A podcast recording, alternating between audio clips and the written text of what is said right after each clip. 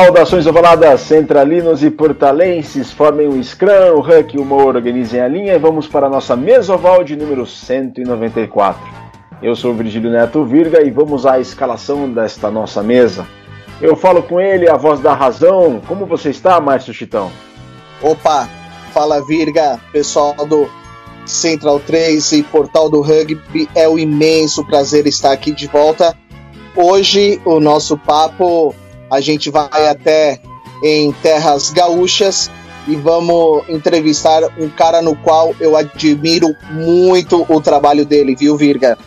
Todos nós admiramos bastante. É um militante, um guerreiro, um desbravador da comunicação com os esportes olímpicos, especificamente o rugby. Logo mais a gente apresenta quem é ele. Mas antes de apresentá-lo, alguém que não dá trabalho. Tudo bem, Vitor Ramalho?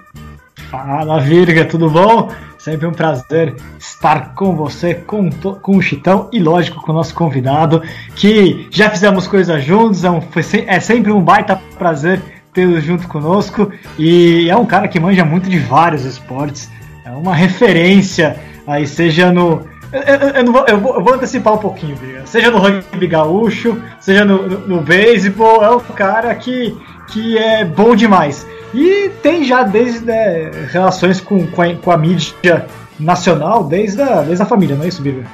É, pois é, porque ele é sobrinho do Rony Bon, é mesmo, nobre convidado? A gente quer apresentar agora Marcos Von Groll, o Travinha, mundialmente conhecido como Travinha. Tudo bem, Travinha? Tudo bem, Marcos? Sensacional, Rony Von. Só faltou o growl dele, né? Ele só, ele só ficou na preposição D aí nesse negócio todo, né, rapaz? ele só no voo, não completou. Talvez pelo nariz, né? Sei lá, alguma coisa aí, vai saber, né, rapaz? Mas o sobrenome não fecha, não. Que é Von Grol. Satisfação estar falando com todos vocês. Uma honra mesmo participar deste programa que é a referência aí do rugby nacional, né? O Mesoval. Satisfação mesmo, pessoal. Mesoval, né, Marcos? Que você esteve na concepção dele, como ainda era quando ainda era a rubrica do Estação Rugby Clube lá com o Rogério Barbosa e com a Paulinha Cardoso na Rádio Estação Web, lembra? Já tem quase é, sete anos é, isso. Muita, é, muitas histórias para contar. O tempo voa, né, rapaz? Nossa senhora, às vezes a gente nem se só fica fazendo, trabalhando e trabalhando e trabalhando, nem para para analisar o que, tudo que já foi feito. Né? Então, é realmente, né? já tem uma boa história, um bom chão. É um chão que está sendo caminhado até hoje, quase as 200 edições do podcast Mesoval na Central 3. Central 3 que está fazendo uma programação espetacular durante a pandemia, com os podcasts dos nossos colegas, o Lado B do Rio, o Fronteiras Invisíveis do Futebol, o Xadrez Verbal, o meu time de botão, um abraço para o Paulo Júnior, Leandro e a mim. Então, o, a Central 3 está fazendo uma programação especial durante a pandemia, durante o isolamento social e esperamos que vocês estejam acompanhando os podcasts de uma programação de um acervo brilhante que tem a Central 3 e que o Mesoval tem a honra de fazer parte dele. E contribua regularmente com a mídia independente da Central 3, é só acessarem apoia.se barra Central 3 e fazerem sua contribuição regular. Vitor, Chitão, como é que vocês estão em meio a essa pandemia, que estamos a sair desse isolamento, ou não vai, não sai, volta, não volta, mas como é que vocês estão lidando com quase quatro meses de pandemia e isolamento social? Eu tô quietinho em casa. O Vitor tá quieto, o Vitor tá quietinho em casa, é verdade, mas Chitão, Chitão, você tá para lá e para cá, né, por causa do seu trabalho da, com Arizona Barilanches, né, então por favor, Chitão, o que, que o Arizona Valley Lanches oferece durante a pandemia? Bom, eu não parei desde sempre fiquei trabalhando. Eu até atribuí é, novas funções. É, quem acompanha minhas redes sociais até estou mostrando que até virei motoboy.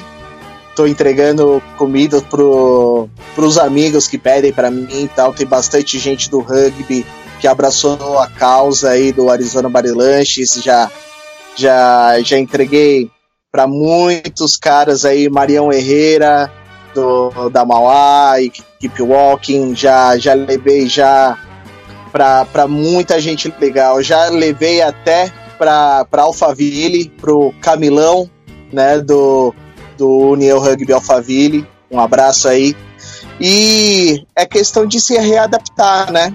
Eu tô, a gente por enquanto não tá podendo receber nenhum cliente aqui dentro, né? Somente sistema de delivery e tem que trabalhar de outras formas, né? Você querer conquistar o seu cliente de outras, outras formas. Uma das nossas estratégias é investir bastante no marketing digital, né? Uma coisa que a gente está trabalhando bastante e estamos desenvolvendo nisso, né? Cada dia é um, é um aprendizado e estamos levando. Talvez na semana que vem o governador vai tentar é, flexibilizar um pouco, né? Começar a, a, deixar os clientes entrarem, né? Mas com algumas restrições.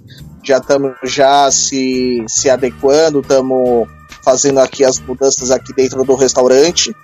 Vamos ver se na semana que vem a gente tá, vai estar tá apto aí pelo de acordo com o decreto do governador, né, Virga?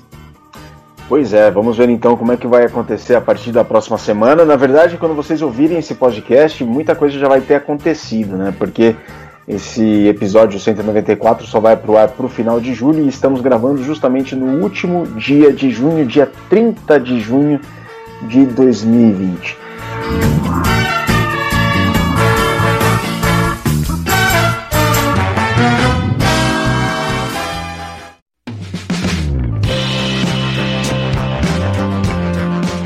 Bom, nesse episódio a gente viaja até os pagos distantes das querências do Rio Grande do Sul e para falar com ele o Marcos Von Groll, sobrinho do Rony Von, só tem o Von mesmo. Mas, o Marcos, como a gente fala no Mesoval, é, mais uma vez é uma honra, um prazer imenso tê-lo conosco. E vou, o, conta um pouco mais o que, que, é, quem é Marcos Von Groll e o que é o Travinha Esportes. Bom, o Travinha foi, né, começou, eu, eu estudo, Virga até muito bem sabe disso, os primórdios do Travinha no Sul-Americano, em Bento Gonçalves. Mas enfim, o site começou com a ideia de divulgar as outras modalidades esportivas, né, lá no comecinho, com histórias e regras, nem pensava em fazer televisão, era apenas seriam apenas conteúdos de histórias e regras dos esportes, e o vídeo, na verdade, seria uma questão muito mais radiofônica ilustrativa com imagens, não um programa de TV ou transmissões de eventos esportivos, né? Não tinha essa ideia em mente. E aí as coisas foram acontecendo, né? O site começou a crescer, a gente foi lá fazer, comecei a fazer a faculdade né, de jornalismo também, aí fiz as cadeiras de TV, comecei a pegar gosto pela TV, e adivinha onde é que foram os primeiros testes, né? O primeiro dos testes foi lá na Bento Gonçalves, justamente no Sul-Americano de Rugby Service, em que a gente teve a proeza de conseguir pegar a imagem da vitória do, do Brasil diante da Argentina, né? E foi um feito maravilhoso, e dali por diante, estamos falando, eu estou resumindo bem especificamente, né, principalmente levando para esse lado, e ali por diante nós é, começamos um relacionamento, bem dizer, com o rugby, né, foi ali que começou tudo, pegando essas imagens. Conheci a Natália, né, hoje minha esposa, e nos tornamos no casal Trevinho, né, dentro ao, ao, ao rugby, tivemos também essas aventuras, depois nós começamos a gostar de TV, Aí fazer as missões onde estava na. Foi assim no beisebol, também no Rio Grande do Sul, com a Liga Gaúcha em 2011. Dali também surtiu efeito e hoje nós transmitimos beisebol no nacional, né? no país todo aí. Além então, os nossos, eu sempre falo dos nossos carros-chefes. E principalmente modalidades que não têm espaço aí nos principais uh, veículos de comunicação.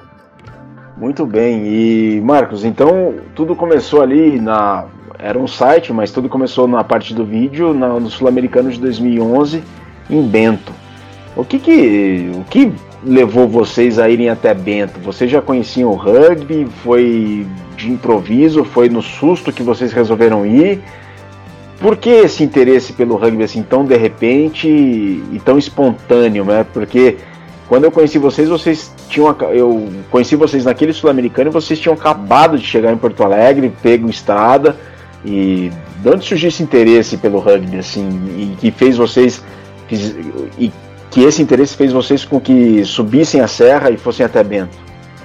Então, na verdade, como estudante de jornalismo, a primeira matéria que a gente fez foi de canoagem. Essa foi a segunda matéria que nós fazemos. A gente começou a fazer numa questão de ir fazer jornalismo esportivo e atuar nessas modalidades. Eu uh, era muito. Uh, não sou mais tanto hoje, né? Só quando assisto a jogos do meu Grêmio, né? Isso eu falo que em futebol hoje eu não sou jornalista esportivo, eu sou, eu sou torcedor. Larguei assim, né? Nesse sentido. Mas eu, eu queria passar a divulgar outras modalidades. Eu senti, sentia falta disso, principalmente né, quando uh, comecei a. A gente fez um programa na, numa web rádio com o Rogério Barbosa, né, em Canoas e também em Itapuã, que eu comecei a apresentar o quadro de curiosidades olímpicas. E ali eu comecei a ver histórias dos outros esportes e ver como faltava essa divulgação. Bom, comecei na faculdade, e na faculdade me despertou justamente essa, essa vertente, né, essa veia, esse caminho de querer mostrar as outras modalidades, que seria, no caso, aí, remar contra a maré uh, num, num, país que é do futebol. A gente não divulga, a gente não fala até hoje aí sobre futebol de alto rendimento, enfim, a não ser de categoria de base futebol feminino. Né? Então, uh, não foi assim uma coisa específica no começo, foi divulgar as modalidades, só que ali uh, são, é aquele, aquela história, né? uma boa intenção e estar na hora e no local certo. Porque ali daquelas imagens, a Sport TV pegou as imagens da vitória do Brasil que a gente fez, uma reportagem que a gente ia fazer para o canal, que estava começando, e ali surgiu e veio essa relação de admiração do público do rugby, né? Ali eu vi também uma carência muito grande de divulgação do rugby, nós estamos falando aí de é 2011, né? Então imagina, e aí foi um casamento, começou uma relação ali que perdurou até hoje, né? Aquela coisa de um, um, um ajudar o outro. Essa sempre foi a nossa intenção, de tentar ajudar na divulgação das modalidades. E o rugby começou assim, essa relação. E dali eu comecei a me apaixonar pela modalidade esportivo também, entender né, que eu também sentia muita falta nos veículos de comunicação de, de passar a informação com um pouquinho mais de respeito para o público que é apaixonado por rugby, por beisebol, por softball. Então eu procuro, procurei ali já a aprender a, a, a, a modalidade e aí começou essa relação, né? Que perdura até hoje. Aí. Vitor Ramalho. Ah, o Travinha vem fazendo um trabalho bastante interessante, como ele está falando, né, de como divulgar outros esportes. E aí eu quero começar já colocando para você, Travinha. Queria que você é, desse uma comparada, fizesse uma comparação entre a realidade do rugby e a realidade do beisebol, porque são esportes é, igualmente, são esportes populares no mundo, que são mais restritos no Brasil, tradicionalmente ligados a comunidades estrangeiras, né, ou, ou né, não estrangeiras, mas de né, com, com pé lá fora, no caso, comunidade japonesa do beisebol, comunidade inglesa do rugby, enfim e que, e que, e que são esportes coletivos, né? Que buscam, que tem problemas com, com espaço, de buscar um campo adequado, de buscar um, buscar um financiamento, né? Um esporte que é mais, são esportes mais caros, porque envolvem muitas pessoas, enfim. Como é que você vê essa. Como é que você compara as duas modalidades, as dificuldades e as vantagens de cada um em termos de fazer o trabalho de divulgação? Ah, uh o legal que é, começando pelo final, né, a vantagem do trabalho de divulgação é a relação é, próxima que a gente tem com, com, o público.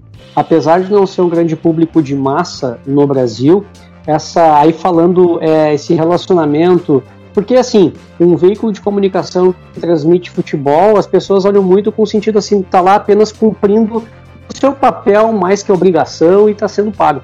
E, e geralmente ali no, no rugby, no beisebol, a gente é muito parceiro junto dos organizadores, não é apenas só lá e me paga eu estou indo transmitir, entende? É, então essa relação tem a, é, a, questão do reconhecimento do pessoal. Isso é um, é, um, é algo assim que é, enfim, é, é, indescritível, não tem dinheiro que pague as pessoas estarem ali e admirarem o teu trabalho e, e dizer assim, muito obrigado por estar ajudando aqui na divulgação uh, da modalidade. Eu tenho certeza que isso aí com o Portal do Rugby também, vocês têm essa, essa relação dedicada especificamente ao, ao rugby aí, né? A, levar a informação dessa modalidade. Então, uh, comparando as duas modalidades, ainda o rugby, veja bem, né? É, anos-luz à frente do beisebol e o softball, né?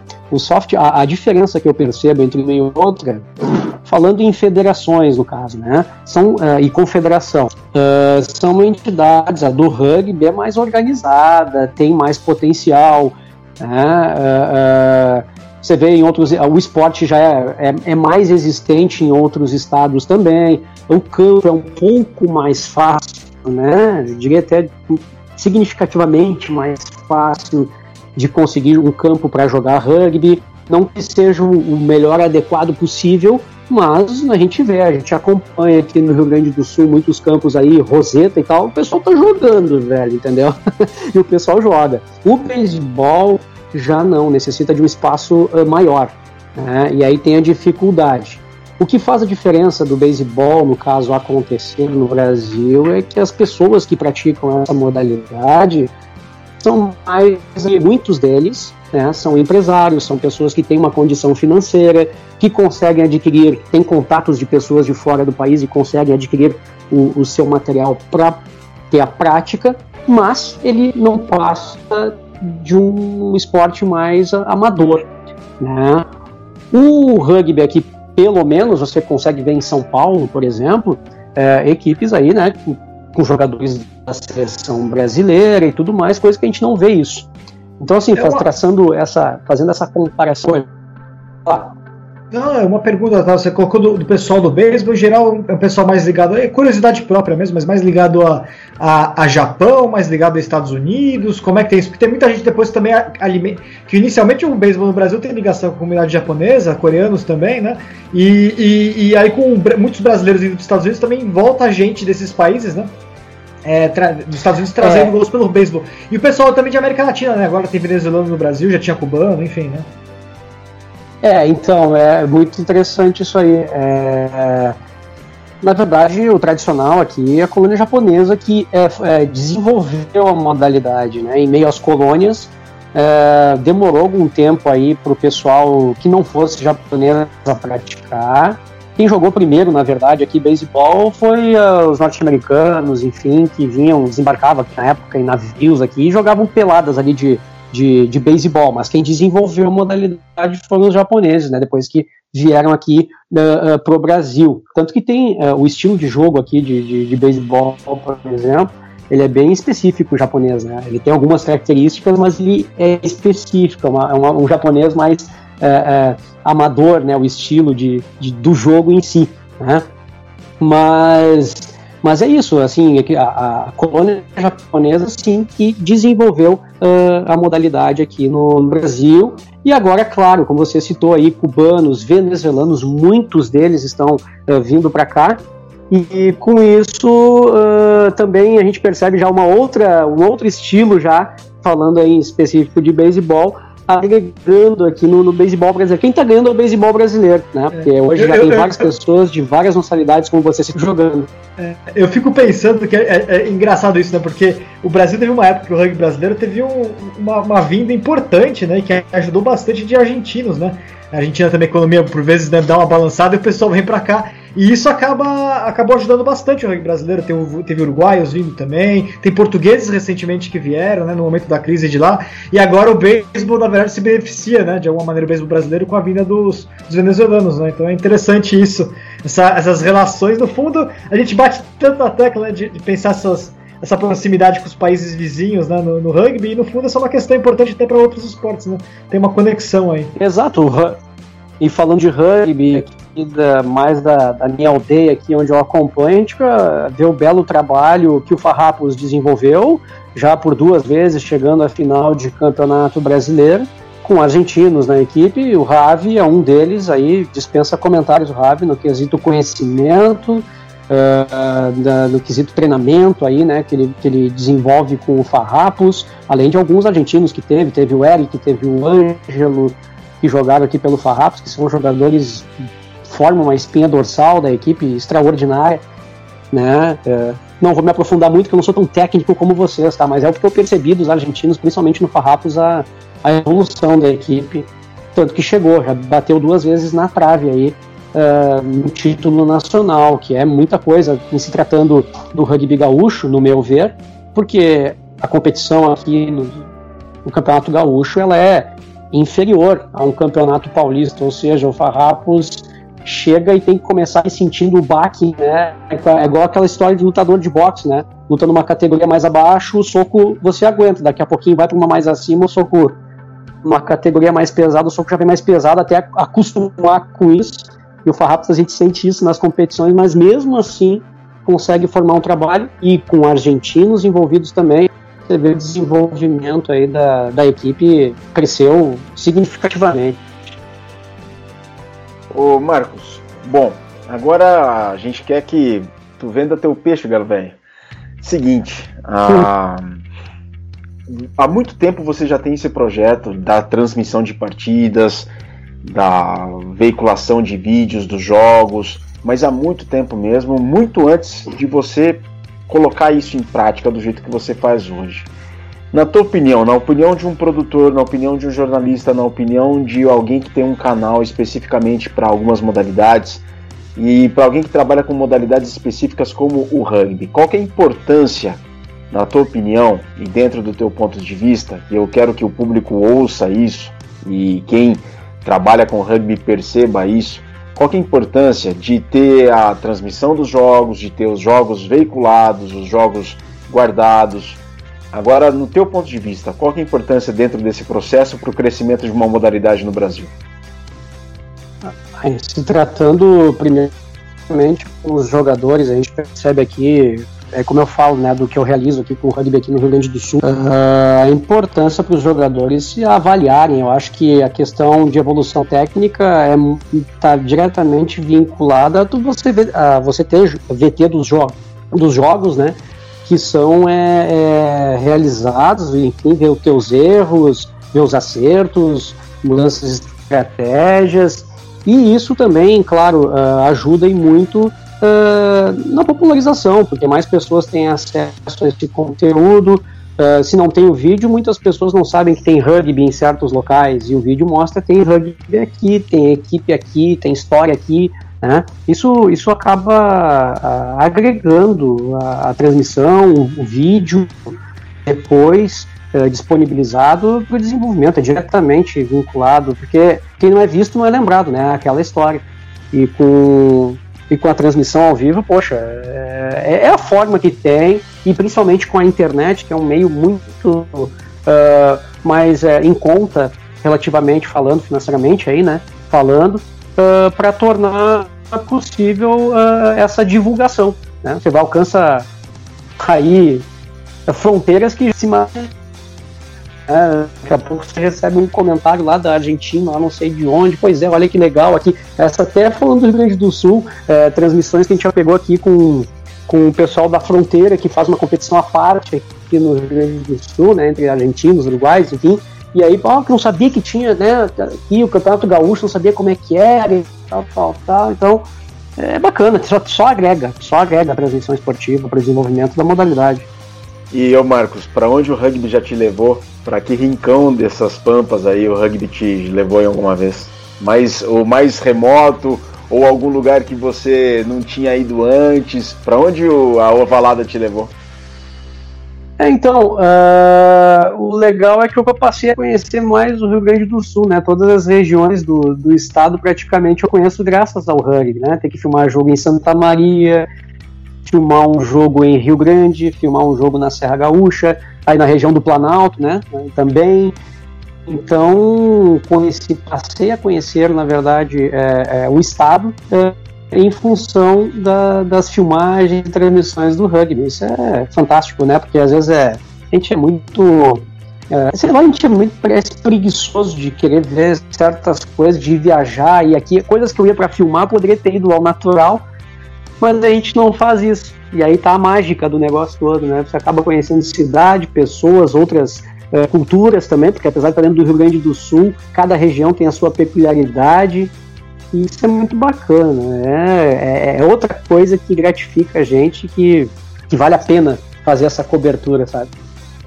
E qual que foi o estádio mais que criou mais dificuldades técnicas para viabilizar uma transmissão sua? O estádio é um campo, né? Onde foi que você passou falar, mais. Claro. Como é que é? Eu ia falar agora, estádio ou campo? Porque tem poucos. O estádio tem a, tem a montanha, e que mais? Tá, eu, eu vou dizer como é que foi a primeira filmagem. E aí não é, não é, é não é questão de, ai, que foi relaxamento, é a falta de conhecimento por não ter a filmagem. Mas eu fiquei já em cima de um, de um andaime, eu não vou dizer onde para preservar, tá? Mas assim, já fiquei em cima de um andaime uh, na minha primeira filmagem, que eu fiquei com a perna. Imaginem, tinham três tábuas nesse andaime, tá? Imaginem, três tábuas. Ah, eu sei qual Você não anda, ele precisa de uma base. Então, o meu tripé ficou com dois, duas partes do tripé ficaram apoiadas numa outra. Um, um dos tripés ficou em outra e uma perna minha ficou onde estava essa uma perna do tripé e a outra em cima, uma tábua que o pessoal achou que era para ficar sentado filmando e tal, e né? Então três tabuinhas. Eu fiquei ainda na diagonal do eu quase saí na posição porque a perna direita ficou elevada né? Ficou apoiada mais em Fiquei numa posição ali do número 7, imaginando com as pernas, sabe? Digamos assim, tá? E, e, então foi, são várias situações que a gente já passou, porque como falta estrutura, e aqui quando é, eu tenho aquela, aquele regramento que é o seguinte, missão dada é missão cumprida. Eu tenho que filmar, eu vou filmar. Então todo mundo sabe que me acompanha aqui no Rio Grande do Sul, seja Aí eu falar da hípica uh, nesse sentido aí que tem vento do caramba ali no charrua.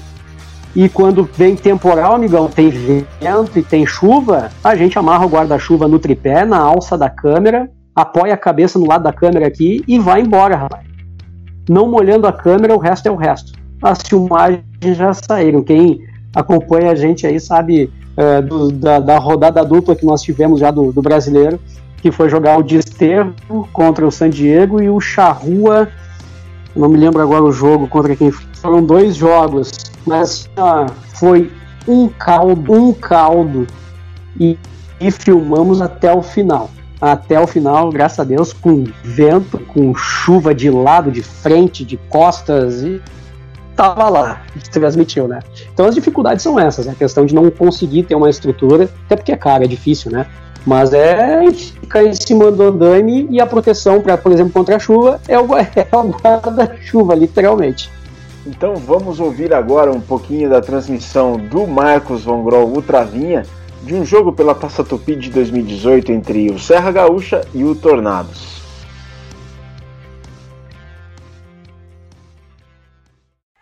Já vamos acompanhar agora aqui porque vai entrar em campo aqui o Serra com muita fumaça em campo. Aí! Entra em campo o Serra Gaúcha.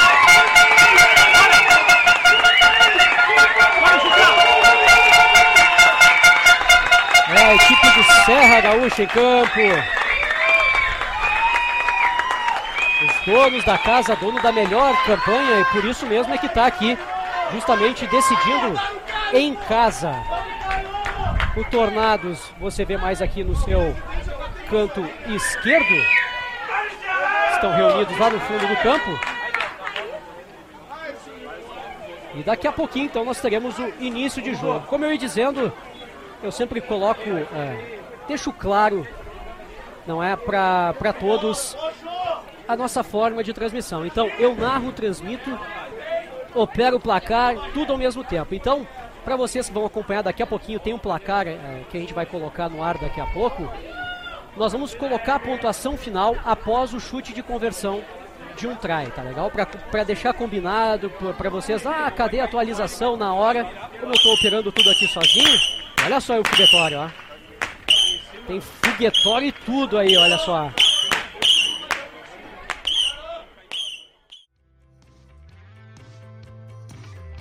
Chitão, você anda muito quieto, garoto. Então, não tem nenhuma pergunta para fazer aqui pro nosso nobre convidado, Travinha?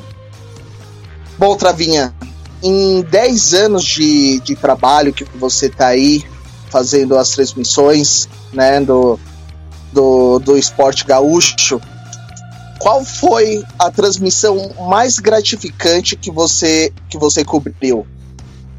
Olha, uh, uh, a transmissão mais gratificante. Rapaz do céu, eu, eu posso dizer assim, na verdade foi em São Paulo, tá? Aí eu vou dizer que essa transmissão para mim foi a que mais me marcou. E aí foi no beisebol. No beisebol, vocês vão entender o porquê. Uh, foi em. Foi fazem dois anos, foi em 2018. Uma equipe da Bahia de um projeto social participou do torneio nacional de beisebol, tá? Ela tinha apenas um ano de vida eram garotos que ficavam olhando lá eh, as equipes baianas uh, treinando e esperavam o campo na Arena Chimizo. Enfim, é uma história muito bacana, que uma, uma, outra hora a gente pode contar sobre essa arena, que é a única arena lá da, da, da Bahia de beisebol. Eles ficavam esperando para jogar futebol. Um belo dia, o dono dessa arena, que é o Chimizo, ele falou: Olha, não, vocês vão entrar aqui, mas para aprender beisebol. Essa equipe ficou um ano treinando, com um voluntário da JAICA, não sei se vocês conhecem, são colaboradores que vêm do Japão aqui para é, ensinar, né? são voluntários, é, instrutores que ensinam diversas modalidades esportivas e um deles, Naoya, veio para a Bahia e ensinou aí os garotos a jogarem é, o beisebol.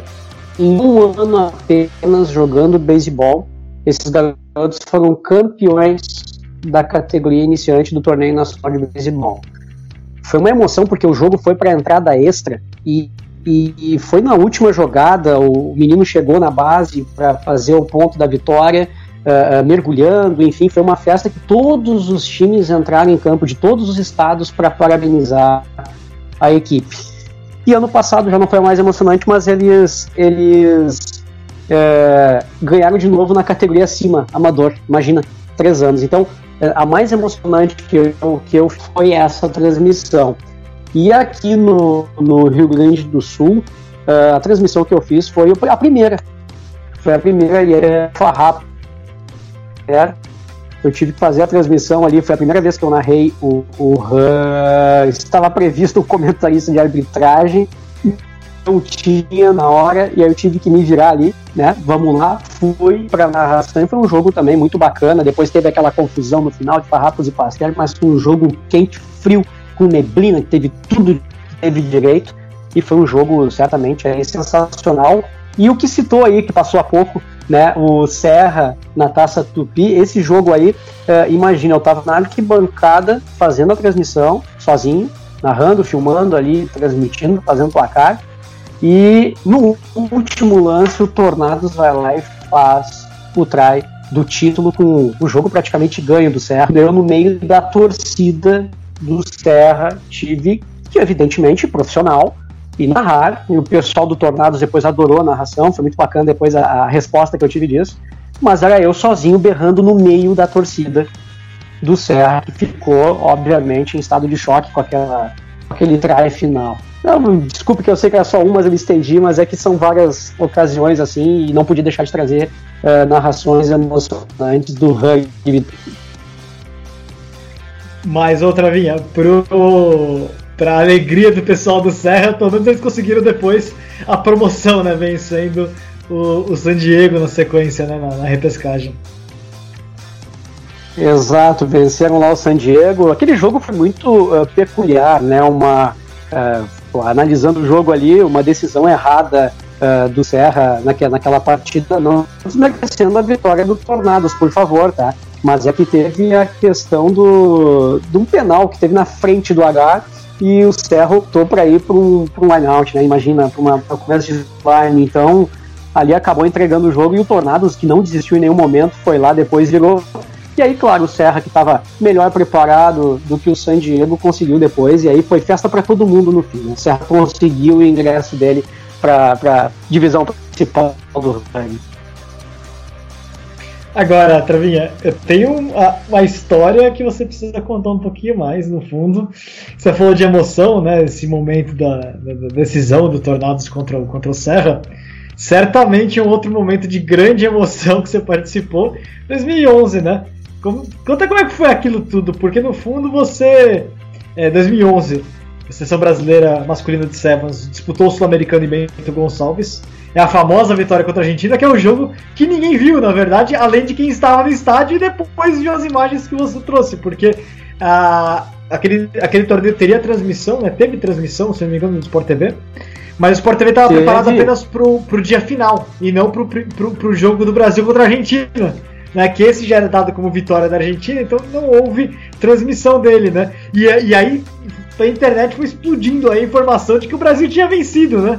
Naquele jogo. E você, no fundo, trouxe as, as, as imagens daquela vitória, né? São tuas. Como é que, como é que foi aquele momento né, de você conseguir capturar aquele, aquele furo histórico, né? Que é o que foi a vitória do Brasil contra a Argentina. Tem uma máxima no jornalismo esportivo em se tratando de Brasil e Argentina que você não pode contar né, com ovo lá naquele lugar, né, entendeu? Da galinha, entendeu? O que, que, que acontece? Uh, uh, o Sport TV, na verdade, ele estava fazendo a transmissão do evento e ele tinha o horário só da grade, que era na parte da tarde. Então acabava a transmissão, a equipe toda saía e ainda ficava, eu acho que mais um, um não sei se um produtor que ficava lá, mas sem imagens. E nós estávamos o dia inteiro lá. E eu falei, pô, Brasil e Argentina no final, quero ter essa imagem, né? Pelo amor de Deus. Aí, justamente depois nas informações, o Brasil sabendo que o Brasil nunca tinha ganho e tudo mais. E aí, quando eu vi, imagina, né? Eu falei pro amigo meu, Rafael Kel, que foi comigo, eu imagina se a gente pega a vitória do Brasil sobre a Argentina. Não é que aconteceu isso. Eu nem sabia do apito, não, não conhecia quase regras de rugby, né? Quando teve o, um, tinha um apito, né, final ali para identificar que era o último lance da jogada. E o que, que é o apito aqui? O último lance, daqui a pouquinho, acho que foi o, foi o, o, o foi o Tanque, né, que chutou aquela bola para fora, eu acho que se, se aposentou há, há, pouco no ano passado, né, da seleção alemão, também, a de 15, alemão, acho que ele chutou para fora a bola. Alemão, foi o alemão. O alemão que chutou. É, foi, foi o alemão, então. A, então a, o alemão pegou e chutou. O apito que você fala é a corneta, né? Aquela corneta que dá o tempo que já parou o tempo, já se esgotou o tempo regulamentar. Exatamente, exatamente. Aí foi pra fora ali, aí depois pegar ali o, o, o Sami Arato também, entrevista chorando, todo mundo emocionado. Uh, tu, você vê uh, né, os jogadores, sabe, uma alegria imensa. Uh, enfim, e aí foi histórico, né? Os jogadores argentinos tentaram de tudo ainda, né, para não deixar, e foi aquele placar apertado 7 a 0 Rapaz, foi sensacional, foi sensacional. Olha, foi extraordinário. E o Marcos, é, demorou bastante também depois para você se envolver com o rugby do Rio Grande do Sul. Hoje você tem um trabalho consolidado, tudo mais mas demoraram alguns anos para que o trabalho do Travinha com o rugby gaúcho se consolidasse e é um casamento mais que perfeito. Bom, esse casamento demorou para acontecer em função de algumas dificuldades, sobretudo financeiras, que o rugby vive no país, né? Mas do seu ponto de vista, Marcos, quais são as grandes dificuldades que te impediram com que esse casamento fosse mais cedo do que é, pudesse ter acontecido mais cedo? Quais foram as principais dificuldades além das financeiras? Eu acho que na verdade faltou na época a visão também, eu acho, da, na época da, das organizadores aqui, enfim, de filmar os jogos. Acho que era uma coisa muito. Porque era muito meio novo isso, né? Era uma novidade. Uh, e, de, e também tinha aquela, aquele preconceito de que porque todas as filmagens, hoje se for consultar, são caríssimas, na verdade, se pegar um apenas um cinegrafista que nem de produtora de vídeo e tudo mais. Então, depois, até que o pessoal foi consultar comigo quanto é que custaria para filmar e tudo mais, o pessoal não levou meio que um susto. Claro, tem o meu lado aqui de apaixonado, né, Virga? Eu, só, eu sempre digo assim que eu não sou uma referência para começo de um negócio, tá? Porque eu comecei muito apaixonado, tá bom? Mas isso, enfim, tem o lado negativo o lado positivo de toda a história. Então, quando o pessoal viu que eu fiz um valor, uh, sabe, era praticamente que simbólico para poder filmar, e isso depois foi, vamos crescer junto. Foi com aquela, com aquela ideia. Por isso que o casamento uh, se tornou no que se tornou, né, da, de federação e também dos demais, das equipes em si também, de chamarem para filmar. Além, claro, de, de eu também estudar muito a filmagem do jogo em si.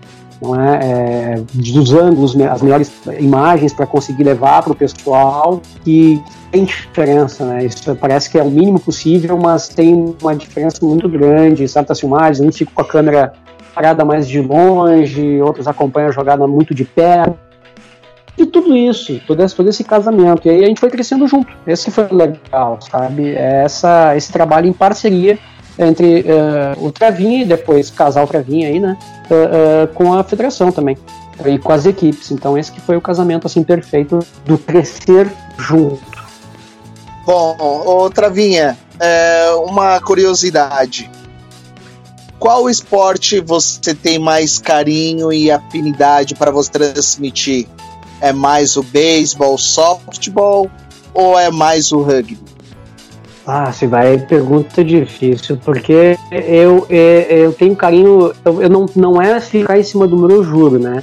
Mas beisebol e rugby são as duas modalidades que eu não consigo dizer assim qual que eu tenho mais, porque são relacionamentos, uh, o rugby me proporcionou o começo de tudo, né? A, o Travinha passou, na época o Travinha Esportes, passou a ser visto graças ao graças à repercussão, graças à galera incentivando a continuar fazendo uh, vídeos, imagens. E o beisebol foi uma adoção tão grande da comunidade, também pelo carinho que a gente faz a, a, as transmissões, né? essa, essa coisa de é, esse reconhecimento que tem também de, dos dois públicos é, sabe, é, tanto que quando a gente faz transmissão de alguma coisa, as audiências são muito parecidas até de um público e outro. Apesar da gente abranger de uma forma mais nacional, beisebol, e ser conhecido de um, no, em âmbito nacional, e aqui o rugby mais gaúcho, né? Mas a gente percebe é, é esse calor, assim, então eu não consigo, eu juro pra ti, não é ficar em cima do muro. Eu, mas uh, eu não consigo mesmo responder isso num programa se fosse de beisebol, que eu não consigo é, dizer quem é mais entre beisebol e rugby. Para mim não, não, não, não dá, não dá para tirar, para mim as duas se equivalem assim, porque devo muito às duas, às duas modalidades. Não dá para dissociar uma, uma coisa da outra. Ô Marcos, em meio a tudo isso que está acontecendo, a pandemia, o isolamento social, o que, que você projeta para o futuro Agora falando do rugby e pelo que você percebe do rugby gaúcho, que, você consegue projetar alguma coisa para o futuro? O que, que você tem sentido dos clubes? O que, que você tem sentido da federação? O que, que você tem sentido também do teu negócio? O que, que você espera do futuro, de um breve futuro? Bom, vamos começar pelo final e falando de negócio, né? É, nós, no caso, enfim, fomos, no caso, casal Travinha Esportes foi totalmente prejudicado, perdemos todos os eventos, não tem o que fazer, né? Todas as transmissões, principalmente aí sim, esse ano nós estávamos muito fortes nas transmissões de beisebol e softball. A gente tinha praticamente todos os finais de semana indo e voltando para São Paulo para fazer as transmissões de, da, do Campeonato Paulista. Já tinha campeonato em Londrina também fechado. Então, falando no nosso campo aqui, perda total, né? Ainda bem que eu tenho outro emprego também, que eu sempre uh, atuei junto, paralelo ao casal que é, que é, que é o, é, eu e a minha esposa, Nath, né? Que é, é, é, o serviço que a gente gosta de fazer, tem a gente que tem o ganha-pão também, que eu não, não é que eu não gosto de fazer, gosto de fazer, mas enfim, o casal para para mim não é um, um trabalho final de semana, é um prazer fazer as modalidades, é entretenimento para mim também fazer, né? Uh, quanto à perspectiva das modalidades, eu, eu, juro que ainda não, eu não consigo é, raciocinar uh, como vai voltar, porque ainda nós não sabemos o quanto tempo mais isso, isso vai ficar. Grande, é uma grande interrogação. Claro, as, as perspectivas são muito boas agora com vacinas, né, que surgiu nessa última semana, uh, que nós estamos aqui justamente gravando aqui em final de junho, né, com essa com Oxford, enfim, que dá uma uma norte, uma luz no fim do túnel, mas eu não sei como é que as pessoas vão estar, né? Nós estamos falando do rugby agora aqui, é, é ele, é, ele é amador no Brasil, então quantas pessoas é, que perderam seus empregos, eu não sei como é que estão as pessoas, como é que vai ser as atividades. Esse é o lado negativo que eu vejo. Lado positivo e aí eu trago como exemplo aqui um movimento que está acontecendo no Rio Grande do Sul, que já foi abordado também pelo portal do rugby, é, com as gurias do rugby. É, imagina, o tempo todo aqui o rugby feminino, por exemplo, que é um está tendo tempo para se organizar, está tendo tempo para se reunir. Até então vinha no atropelo, sempre tropeçando e vinha, tem que fazer a competição e vamos fazendo, vamos fazendo e nunca deu tempo para se parar, respirar e pensar, né? Então eu tô vendo muito isso das meninas aqui, estão dando um baita de um exemplo, né? Conseguindo aí formar um grupo de todas as regiões para tentar crescer o rugby nessa volta. Ou seja, tem um lado ruim de, dessa paralisação, das perdas, enfim, mas também para a modalidade pode ter um lado bom que quem conseguir se e se organizar e pelo menos planejar um retorno ser muito benéfico para o Brasil. Apesar das dificuldades iniciais, eu vejo assim, e para o rugby gaúcho em si, pode ser muito benéfico. Sem sombra de dúvidas que será muito benéfico. E o Marcos, várias vezes você cita a Natália Eli no, durante o programa. Por favor, quem é a Natália? Como é que vocês se conheceram e como é que ela entrou no projeto do Travinha? Como é que foi? Uh, ela gostou da ideia? Como é que foi essa história de vocês, né? Que hoje é a tua esposa e como é que ela entra no Travinha dentro dessa proposta? Ela é jornalista também, né? fui assediado por ela, eu o chefe do site, ela entrou como repórter e fui assediado. Não, brincadeira. Mas foi, a gente se conheceu através do site, né? A gente foi fazer uma cobertura lá do, do balonismo em Torres. Passamos a nos conhecer melhor e ali começou tudo. Até então foi o Travin Esportes foi até 2018, eu acho, né? Nem lembro mais, eu perco aqui já as datas aqui, tudo aqui. Mas é, a Nath, desde que entrou, ela foi a, outra metade do, do, do, site, do portal. Então nada mais justo depois trocar para Casal Travinha. A Nath é jornalista esportiva também, é pós-graduada em jornalismo esportivo, né, sempre foi apaixonada por esportes também. E, e hoje, é, como casal Travinha, é, é o casamento perfeito assim nesse sentido né, do, do, principalmente também do, da questão profissional, porque a gente conseguiu montar uma estrutura de transmissão que é só eu e ela fazendo.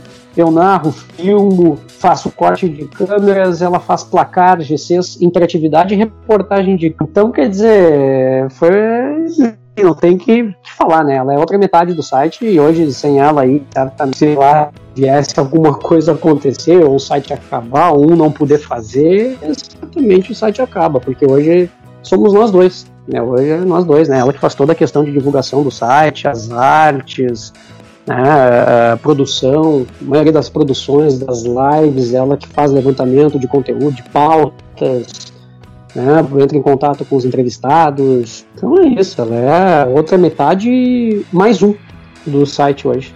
Essa é a Nath. Vitor, a gente está chegando na reta final do Mesoval número 194. Por favor, mais uma pergunta aqui para o grande Marcos Travinha. A Travinha é, vem, assim, acho, acho, acho que, a gente acabou é, percorrendo esse caminho de construção né, do, do, do, casal Travinha como, como, como, como site, como produtor de conteúdo, enfim, como influenciador. E, e eu queria que, que o Travinha explorasse um pouquinho mais como que na verdade é o, esse esquema de esse esquema dele de, de transmissões. Porque eu já vi, o homem é quase um, um, é, é um homem de uma banda só, às vezes. É um negócio impressionante como que ele consegue transmitir, narrar, fazer tudo ao mesmo tempo e com qualidade. Eu queria que ele contasse como é que é um dia de rugby dele, de transmissão. Ah, é, é, então, é que eu falo, é, essa, essa forma de, de, de, de fazer a transmissão, é, de achar essa forma de estrutura, ela surgiu no final de 2018 uh, também no, dentro do beisebol e tudo mais, que eu falei assim, pô, a gente tem que fazer alguma coisa para que se torne acessível para as pessoas nos chamarem e que nós não sejamos um gasto, sejamos um investimento. Esse é o pensamento. Como é que eu posso fazer? Pô, eu tenho experiência na filmagem, sou um bom TDAH, né? Tenho transtorno de déficit de atenção com hiperatividade, isso me dá um, algum plus no sentido de hiperatividade. Tem que cuidar para não ter o déficit de atenção né, nas transmissões. Uh, narro, na, me viro, vai, vai indo, né? Não sou o Galvão Bueno da vida, mas a gente vai ali e tenta fazer um bom papel pelo menos. espionagem, reportagem, ensinei ela a fazer placar, uh, os GCs, tudo do, do, software. Então, quando a gente pega, a gente, a gente. O que é o estressante, na verdade, não é a transmissão, e sim separar todos os materiais para poder fazer a transmissão, porque é uma série de coisas. Eu que separo todos esses materiais, né? Eu prefiro eu sou mais organizado nessa questão, e então vai tudo separadinho, tudo bonitinho. Então isso é durante a semana já que eh, de cada transmissão é tudo testado, uh, são dois notebooks, enfim, placa de captura de, de, sinal de vídeo, aí é microfone, aí pilhas, né, aí fone de ouvido e testa, grava, é, é complicado, viu? É, é a internet também que tem que fazer teste e tudo mais. É uma mas é uma loucurada gostosa que a gente curte porque a gente conseguiu, de certa forma, encontrar uma, uma, uma opção de, de, de tornar possível transmitir os eventos esportivos. Foi uh, o pensamento, né? Então, é uma loucura, assim, mas é muito gostoso, porque o tempo todo a gente está sempre, a galera que está no campo, os organizadores estão sempre ali envolvidos com a gente, a gente está montando, a gente está conversando, a gente está ali se divertindo. Eu, eu, falo que a transmissão em si é uma diversão. Depois que está tudo montado, tudo ali testado, os equipamentos separados, meu amigo, o resto é festa. Se não funcionar, daí acontece, né? É, faz parte da tecnologia. Imagina na transmissão, tudo tem que estar 100%. Se uma coisinha faz, tem que ter paciência mesmo. Já me acostumei já a me controlar mais, porque antes eu ficava numa pilha de nervos para fazer transmissão que vocês não, não imaginam, sabe? Mas é uma loucurada gostosa que a gente faz. Quem já viu Travinha sabe que é um show à parte, transmitindo é sensacional. a gente se vira, né? A gente se vira. É um excelente narrador, o Travinha, um excelente narrador. Parabéns, viu, Marcos, pela transmissão, pela produção, pela pós-produção e por tudo que você faz. Chitão, a gente está chegando na reta final do Mesoval 194. Mais uma pergunta pro Travinha. Caramba, eu aqui tanta, tanta história legal ouvindo aqui do, do Travinha. Você fica imaginando várias histórias, vários casos.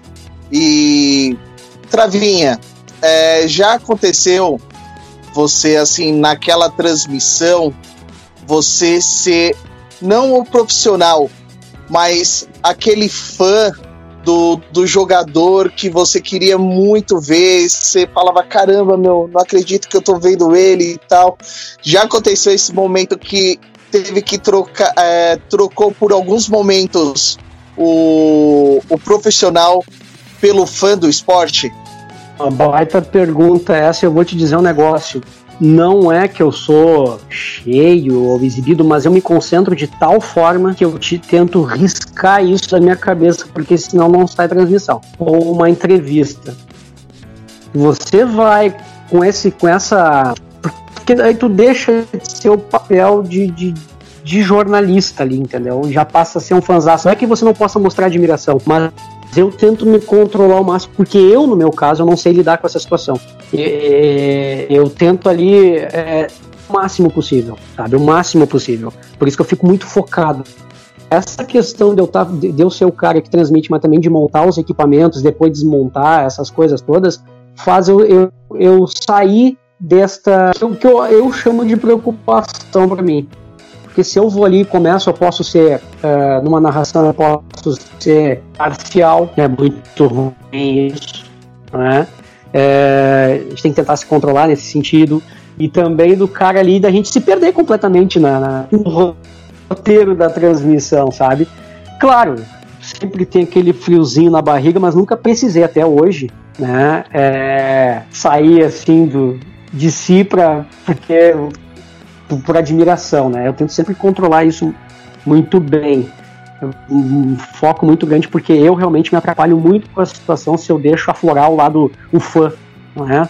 é então eu procuro evitar isso, mas ainda não aconteceu essa situação, graças a Deus. Bom, senhores, estamos na reta final do Mesoval número 194. O que é bom dura pouco, né? Então já estamos quase nos finalmente, aliás, já estamos no finalmente, nos finalmente desta edição número 194. Muito obrigado a todos vocês pela audiência e pela paciência. Marcos, para fechar, qual que é o teu arrependimento? Se você tem algum. Arrependimento, rapaz. Poxa vida. Eu acho que dentro do, do jornalismo eu não tenho arrependimentos. Só tenho. Não tenho arrependimento assim, específico, né, dentro do jornalismo, assim, na vida. Eu acho que tudo tentei fazer da melhor maneira possível. Se errei, tentei depois consertar, sabe? E, e... mas arrependimento talvez é de não. Não, não, não que me dê um arrependimento, não tá conseguindo talvez estar tá mais tempo também com as pessoas, mas é em prol de, de uma boa causa também, quando a gente está aí nos finais de semana transmitindo, mas alguns lamentos assim, mas arrependimento acho que não. A gente sempre tenta se errar, depois tentar corrigir, rever, ser humilde, enfim. Perfeito, Marcos, perfeito.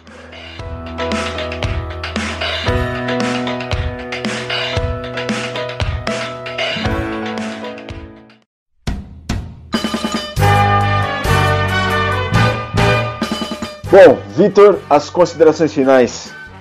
Bom, Viga, excelente a gente poder falar com, com o Travinha que construiu uma história. Na verdade, a história dele no, no rugby se confunde com a própria história do desenvolvimento é, do rugby no Brasil nessa época CBRU, né, já que ele começou com 2011 com, com esporte, e também com o próprio rugby gaúcho no fundo, porque o rugby gaúcho também é, era muito jovem nesse momento, em 2010 é o primeiro título, por exemplo, do, do, do Farrapos, né, era o quinto ano do campeonato, se não me engano, né, 2011 era o sexto ano do campeonato, então ainda também estava muito no início, o Travinha viu muitas coisas, cobriu muitas coisas acontecendo no seu estado, acontecendo no rugby brasileiro, o que é sempre muito importante, então fica nosso agradecimento pelo trabalho que ele faz porque é, botar o rugby, o rugby em evidência é, com um trabalho de vídeo, com um trabalho de transmissão, não é nada simples. A gente vê muitas vezes as pessoas tentando fazer alguma coisa e falta método, falta um projeto, falta, um, um, falta uma busca né, de, de onde queremos chegar, o porquê estamos fazendo isso. E o Travinha sempre soube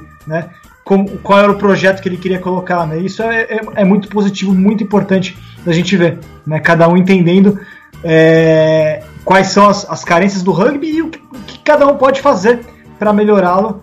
E, e, o Travinha certamente adiciona valor demais é, ao rugby com seu trabalho. Chitão, as considerações finais. Pô, é um imenso prazer assim estar tá é, participando desse programa, porque o Travinha, pô, sempre acompanhei todos o, o trabalho dele. Ele é os olhos, é, o ouvido, a gente vê e ouve através do Travinha, o rugby gaúcho. Então, o trabalho dele é fenomenal. Eu só tenho admiração com ele. Às vezes já aconteceu, né, a pergunta que eu tinha feito, já aconteceu de eu do falar mais alto do de ser o profissional, vou ter que pegar umas aulas aí com o Travinha, como é que faz isso. Fiquei também lembrando os momentos na WR4, eu, Virga, Cole e Ale, a gente fazendo as coberturas aqui, no, aqui em São Paulo. E fiquei viajando agora do mesmo jeito que ele fazendo e a gente fazendo por aqui em São Paulo. É, é muito gratificante fazer algo que gosta. E muito obrigado, Travinha, pelo programa de hoje. É um imenso prazer conhecê-lo. Um abraço.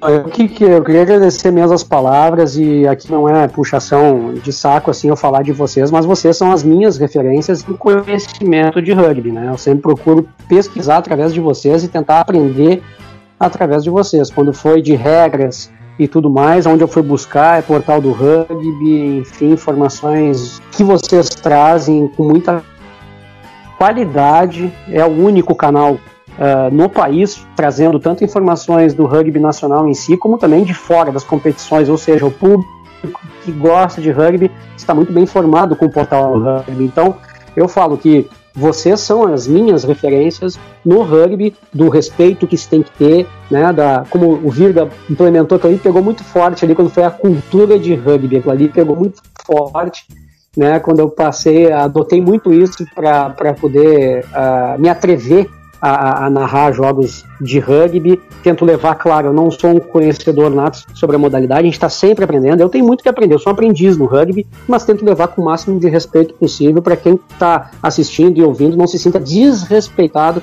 quando a gente está passando um jogo. E vocês são a minha referência. Muito obrigado mesmo pela oportunidade aqui de estar falando com vocês e vida longa o portal do rugby e que o rugby, que tudo isso passe de uma vez, né? E vai passar, Marcos, e vai passar. Olha, mais uma vez, muito obrigado pelo teu tempo, muito obrigado pela tua disponibilidade e por todo o trabalho que você fez, faz e ainda vai fazer pelo rugby do Brasil, não é só do Rio Grande do Sul não, mas é pelo rugby do Brasil, porque o serviço que você faz, não só você, mas a Natália, o trabalho que você fez ao longo desses anos todos, é digno de todo o reconhecimento, porque, olha, Marcos, você dá voz para quem precisa ter voz, você dá imagem para quem precisa ter imagem, você divulga quem precisa ser divulgado e o trabalho de todos os clubes por todos esses pagos aí do Rio Grande do Sul, mas não só do Rio Grande do Sul, porque você já passou da, do Mampituba, já subiu para o Brasil e já sabe como é que é o rugby por aqui e faz também pelo rugby do Brasil. Então, todo o reconhecimento, todo aplauso e todo o mérito que vocês têm, você e a Natália, de levar e compartilhar a cultura de rugby, porque você é membro dela, Marcos, e você leva isso com paixão dentro e você leva isso no sangue em todos os seus afazeres. Então, meu velho, não é coisa de ser forte ou não a questão da cultura do rugby, você, por onde passa, leva a cultura do rugby onde está. Parabéns.